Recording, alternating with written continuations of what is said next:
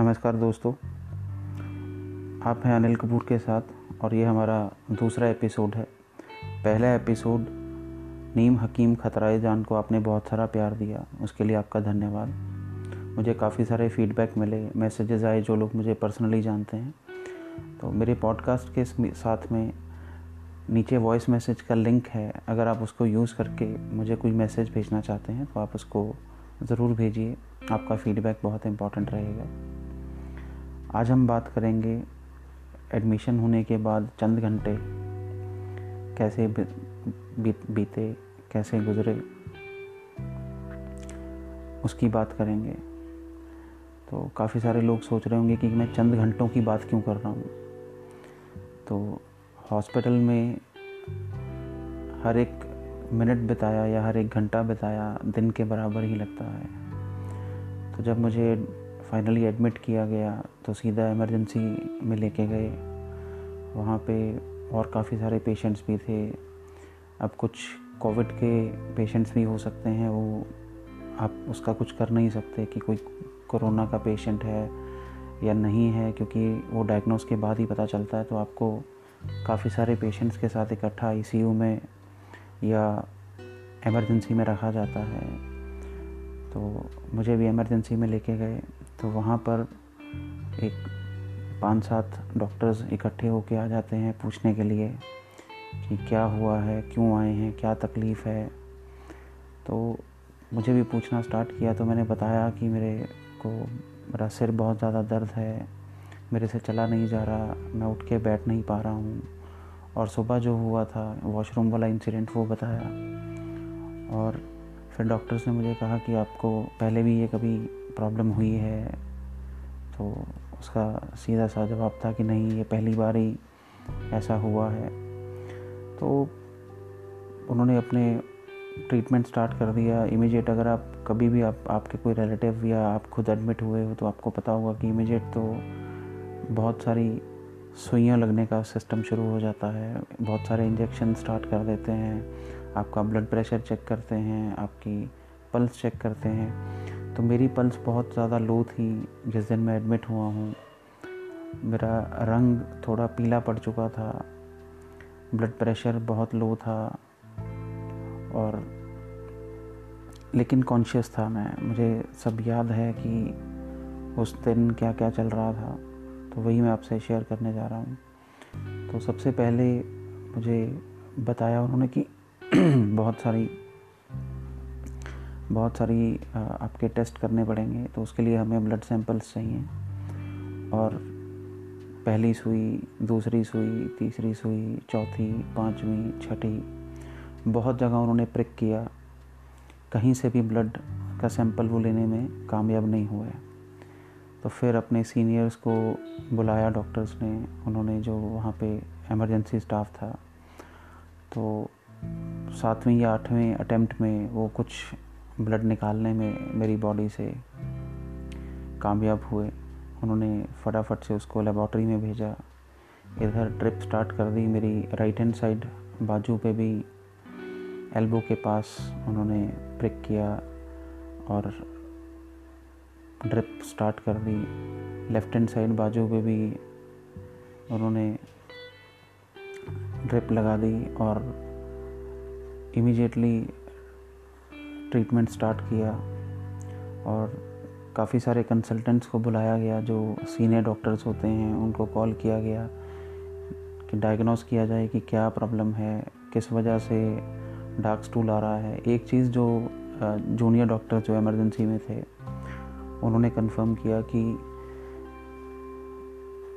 Black stool होने का सबसे मेन प्राइमरी रीज़न तो ब्लीडिंग ही होती है। उन्होंने ये कंफर्म किया, आपके इंटरनल ब्लीडिंग हो रही है, किसी चीज़ में स्टमक में हो सकती है, किसी ऑर्गन में हो सकती है। तो काफ़ी सारे रिलेटेड सवाल उन्होंने मेरे से पूछे कि आप कैसा फील कर रहे हो, कितने दिन से ये प्रॉब्लम है, क्या कोई मेडिसिन ली थी आपने, या आपने कोई कोई ऐसी चीज़ खाई है, आप विस्की पीते हैं, आप सिगरेट पीते हैं, आपका लाइफस्टाइल क्या है, आपने कोई जंक फ़ूड खाया है बहुत सारी डिटेल्स आपसे ली जाती हैं और इन सब के दौरान मेरे साथ मेरी फैमिली के मेंबर्स थे, मेरी वाइफ थी, मेरा ब्रदर इन लॉ था, और भी काफ़ी सारे रिलेटिव्स इमीडिएट बेसिस पे जिनको जिनको पता चलता गया, वो हॉस्पिटल में पहुँचे, मुझे उनके चेहरे दिखे, कईयों को तो काफ़ी देर बाद देखा था, कुछ ऐसे भी थे जिनके साथ हल्का फुल्का मन मुटाव चल रहा था। लेकिन वो भी, वो सब मन मुटाव भूल के हॉस्पिटल में थे। तो उनको देख के थोड़ा बहुत मैं इमोशनल भी हुआ। उस टाइम पे जब आप हॉस्पिटल के बेड पे हो और आपको नहीं पता कि आप वापस जाओगे या नहीं जाओगे तो छोटी मोटी चीज़ें छोटे मोटे झगड़े नोक झोंक ये सब चीज़ें आपको याद नहीं रहती हैं। और मैंने बोला अपनी वाइफ को कि मुझे बच्चों से बात करनी है, उनके साथ वीडियो कॉल की मैंने। मेरी बेटी जिया के साथ, मेरा बेटा पारस मदर घर पे थे, बहुत ज़्यादा परेशान थे, रो रहे थे तो उनके साथ बात करी, उनको मैंने हौसला दिया। लेकिन पहले दिन अंदर से मेरा हौसला बहुत ज़्यादा टूटा हुआ था, क्योंकि ऐसा कभी नहीं हुआ था कि मैं चल ना पाऊँ, उठ ना पाऊँ सीधा बैठ ना पाऊँ। और बॉडी में एकदम से ऐसा फील हो रहा था कि जान नहीं है। तो फिर एक डॉक्टर मेरे पास आए, उन्होंने बोला कि आपके स्टमक में कुछ चेक करना है हमें तो उसके लिए क्लोनोस्कोपी करनी है। तो मैंने, अब कोई चॉइस नहीं है, आपको जो इन्वेस्टिगेशन डॉक्टर ने करनी है, वो तो वो करेंगे।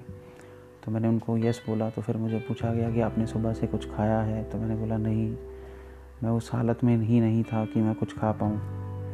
तो सुबह से खाली पेट ही था मैं। तो तकरीबन 11 बजे के आसपास ये सवाल जवाब मेरे से हो रहे थे। तो उसके बाद उन्होंने बोला कि आपके नाक में एक पाइप डाली जाएगी, जिससे कि आपके स्टमक की कुछ चीज़ें जो उसमें हैं या अगर ब्लड है कुछ तो वो क्लियर करना है, क्योंकि क्लोनोस्कोपी से पहले आपका स्टमक हमें साफ़ चाहिए। तो दोस्तों, वो जो नाक में आपके पाइप डाला जाता है, उसके लिए आपको बेहोश नहीं करते हैं। वो एक पाइप लेके आएँगे और आपके नाक में धीरे धीरे डालना शुरू करेंगे और आपको बोलेंगे कि आप जैसे पानी का घूंट पी भरते हैं। आप जैसे पानी पीते हैं या कुछ चीज़ ड्रिंक करते हैं, वैसा आप घूंट घूंट भरिए और हर घूंट के साथ वो पाइप आपके नाक के थ्रू आपके स्टमक में, आपके गले में जाता है। और आप जब घूट अंदर भरते हो तो आप फील कर सकते हो कि आपके गले के अंदर कुछ है। एक छोटा सा मच्छर या ऐसा कोई कोई भी चीज़ फंस जाए तो हमें कितना ऑकवर्ड लगता है। हम कई बार वॉमिट कर देते हैं, कई बार और चीज़ें करते हैं कि मेरे, मेरा गला क्लियर होना चाहिए। और इमेजिन कीजिए कि आपके नाक के थ्रू, आपके स्टमक में एक पाइप डाला गया है। तो वो फीलिंग बहुत ही ज़्यादा अजीब गरीब थी, लेकिन क्योंकि ज़रूरी थी तो मना नहीं किया जा सकता था।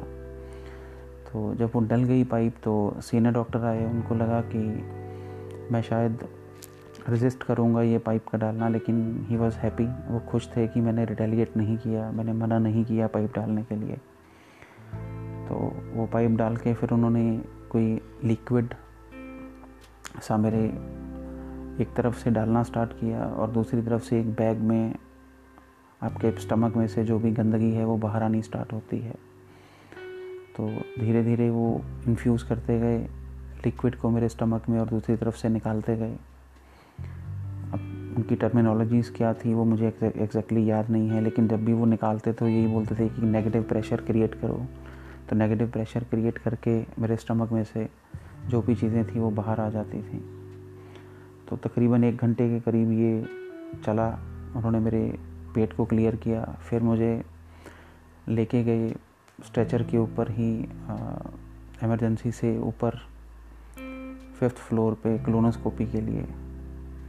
तो अब जब आपकी जो फैमिली है, वो नीचे रह गई है, आपकी वाइफ आपके साथ नहीं जा सकती, आपके और फैमिली मेंबर्स रिलेटिव्स वो नीचे हैं और आप अकेले स्ट्रेचर पे जा रहे हैं तो आपके मन में बहुत तरह के ख्याल आते हैं। कुछ अच्छे आते हैं, कुछ बुरे आते हैं। तो मेरे भी मन में यही सब चल रहा था। एक बहुत कश्मोकश चल रही थी, डर चल रहा था कि पता नहीं क्या होगा, क्या निकलेगा। तो लेकिन जब मैं ऊपर पहुँचा, डॉक्टर से बात की तो क्लोनोस्कोपी मैंने उनसे पूछा कि आप आप इसको कैसे करते हैं? तो क्लोनोस्कोपी दोस्तों, अगर आपको नहीं पता तो क्लोनोस्कोपी के लिए आपके मुँह के अंदर से ही एक पाइप के थ्रू कैमरा डालते हैं आपके स्टमक और बाकी अंदर जो ऑर्गन्स हैं उनको चेक करने के लिए। तो लेकिन इस टेक्निक की या इस इन्वेस्टिगेशन की अच्छी बात यह है कि ये बेहोश करके करी जाती है।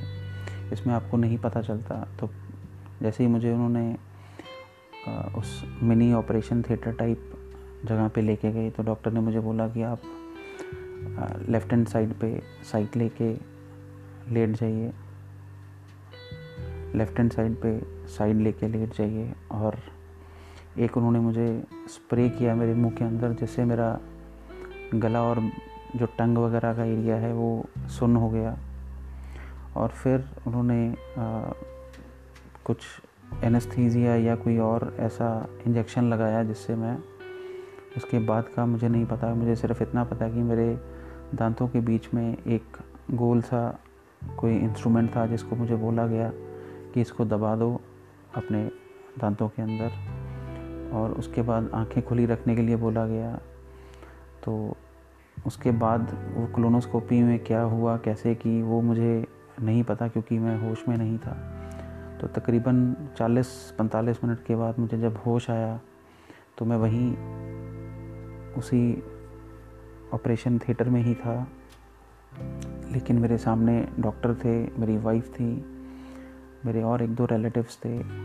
तो डॉक्टर ने बताया कि आपके स्टमक में एक अल्सर है वन सेंटीमीटर का, लेकिन वो अभी ब्लीड नहीं कर रहा और वन सेंटीमीटर उसकी लंबाई है और उसकी वजह से आपका काफ़ी ब्लड लॉस हो गया। तब तक जो इमरजेंसी में ब्लड लिया था उन्होंने इतने सारे प्रिक्स करने के बाद, इतनी सारी सुइयाँ लगाने के बाद उसके भी रिजल्ट्स आ गए थे।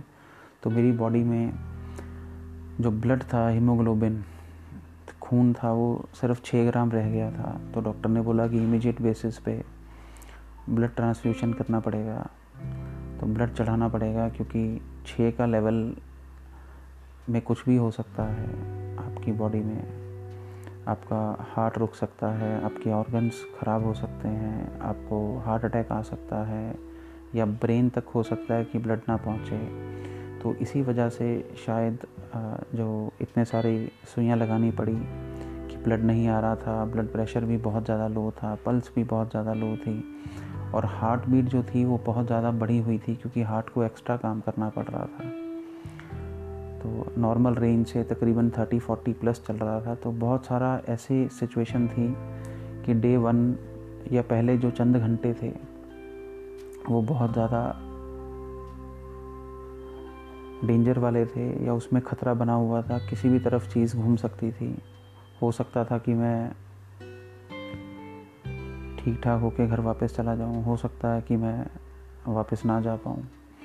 तो इस सब चीज़ों के बीच में जो पेशेंट है या जो मैं था तो उसके मन में जो चल रहा होता है, वो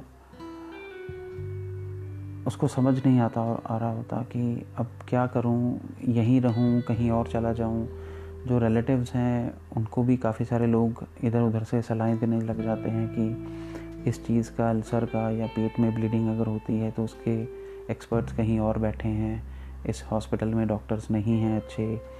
या दूसरे हॉस्पिटल में अच्छे डॉक्टर्स हैं, वहाँ पे आप जाइए, वहाँ पे कंसल्टेशन करिए, या इनको लुधियाना से कहीं और ले जाएँ, दिल्ली में अच्छे हॉस्पिटल्स हैं, चंडीगढ़ में अच्छे हॉस्पिटल्स हैं तो काफ़ी सारी सलाहें आने लग जाती हैं। तो जो नेचुरल भी है और अब उसको मानना ना मानना वो फैमिली के ऊपर होता है या पेशेंट की कंडीशन के ऊपर होता है तो मेरी, मेरे साथ भी वही हुआ। बहुत सारे लोगों ने सलाह देनी शुरू करी फैमिली को तो मेरे पास भी बातें आने लगी कि आपको कहीं और ले चलते हैं। यहाँ इस हॉस्पिटल में अब एक्सपर्ट नहीं है, यहाँ इस हॉस्पिटल में डॉक्टर्स अच्छे नहीं हैं, इनके पास वो इक्विपमेंट नहीं है या कुछ ऐसी चीज़ें। तो लेकिन मैंने अपनी कंडीशन को देखते हुए ये सब चीज़ों से मना कर दिया कि नहीं, मैं कहीं भी नहीं जाऊँगा। मुझे इस हॉस्पिटल में ही ट्रीटमेंट करवाना है, क्योंकि मेरी कंडीशन नहीं थी कि मुझे पता था कि अगर मैं कहीं भी और जाता हूँ जितना ब्लड प्रेशर मेरा है, जितना ब्लड मेरा है, जितनी मेरी बुरी हालत है, मैं कहीं शायद पहुँच ही ना पाऊँ। तो मैंने इस चीज़ के लिए मना कर दिया। और क्लोनोस्कोपी के बाद मुझे वापस इमरजेंसी में शिफ्ट किया गया। तो वापस आके जो नॉर्मल सब ट्रीटमेंट चल रहे थे, जो चीज़ें लग रही थी तो एक चीज़ और जो स्टार्ट करी इमिजिएटली जब मैं वापस आया क्लोनोस्कोपी से, कोई मेडिसिन होती है जो ब्लड प्रेशर इंक्रीज़ करने के लिए होती है, वो इंजेक्ट की जाती है एक डिवाइस के साथ तो वो स्टार्ट कर दिया गया। और ड्रिप तो चली रही थी। तो ये सब कुछ तकरीबन मेरे हॉस्पिटल पहुँचने के दो घंटे के बीच में हो रहा था तो बहुत सारी ऐसी चीज़ें हैं जो बाहर जो लोग बैठे होते हैं, उनको नहीं पता होती या पेशेंट के साथ जो हो रहा होता है, वो पेशेंट को ही पता होता है। तो मेरा इस पॉडकास्ट का, इस सेकंड एपिसोड का मकसद यही था कि मैं आपको अंदर की बात बता पाऊँ कि जब ये सब चीज़ें हो रही होती हैं तो पेशेंट के साथ जो अटेंडेंट है, वो तो बाहर बैठा है, उसको नहीं पता कि उसके अंदर पेशेंट की मन की स्थिति क्या चल रही है, उसके साथ डॉक्टर्स क्या कर रहे हैं, उसको क्या पूछ रहे हैं, क्या बता रहे हैं। तो ये मेरे साथ पहले दो घंटे में जो हुआ, वो मैंने आपके साथ शेयर किया। अगर आपको मेरी स्टोरी और ये पॉडकास्ट अच्छा लग रहा है तो आप अपने फ्रेंड्स एंड फैमिली के साथ शेयर कीजिए। मेरी ये जो कहानी है, ये लगातार चलती रहेगी। कोशिश करूँगा कि रोज़ एक एपिसोड मैं आपके साथ शेयर करूँ, जिसमें मैं आपसे बातें कर सकूँ। तो कल उम्मीद है कि फिर से मिलेंगे, फिर से बातचीत करेंगे, और मैं अपनी नौ दिन की जो कहानी है, जो स्टोरी है, वो आपके साथ शेयर करूँगा। तो आज के लिए थैंक यू वेरी मच अपना कीमती समय देने के लिए।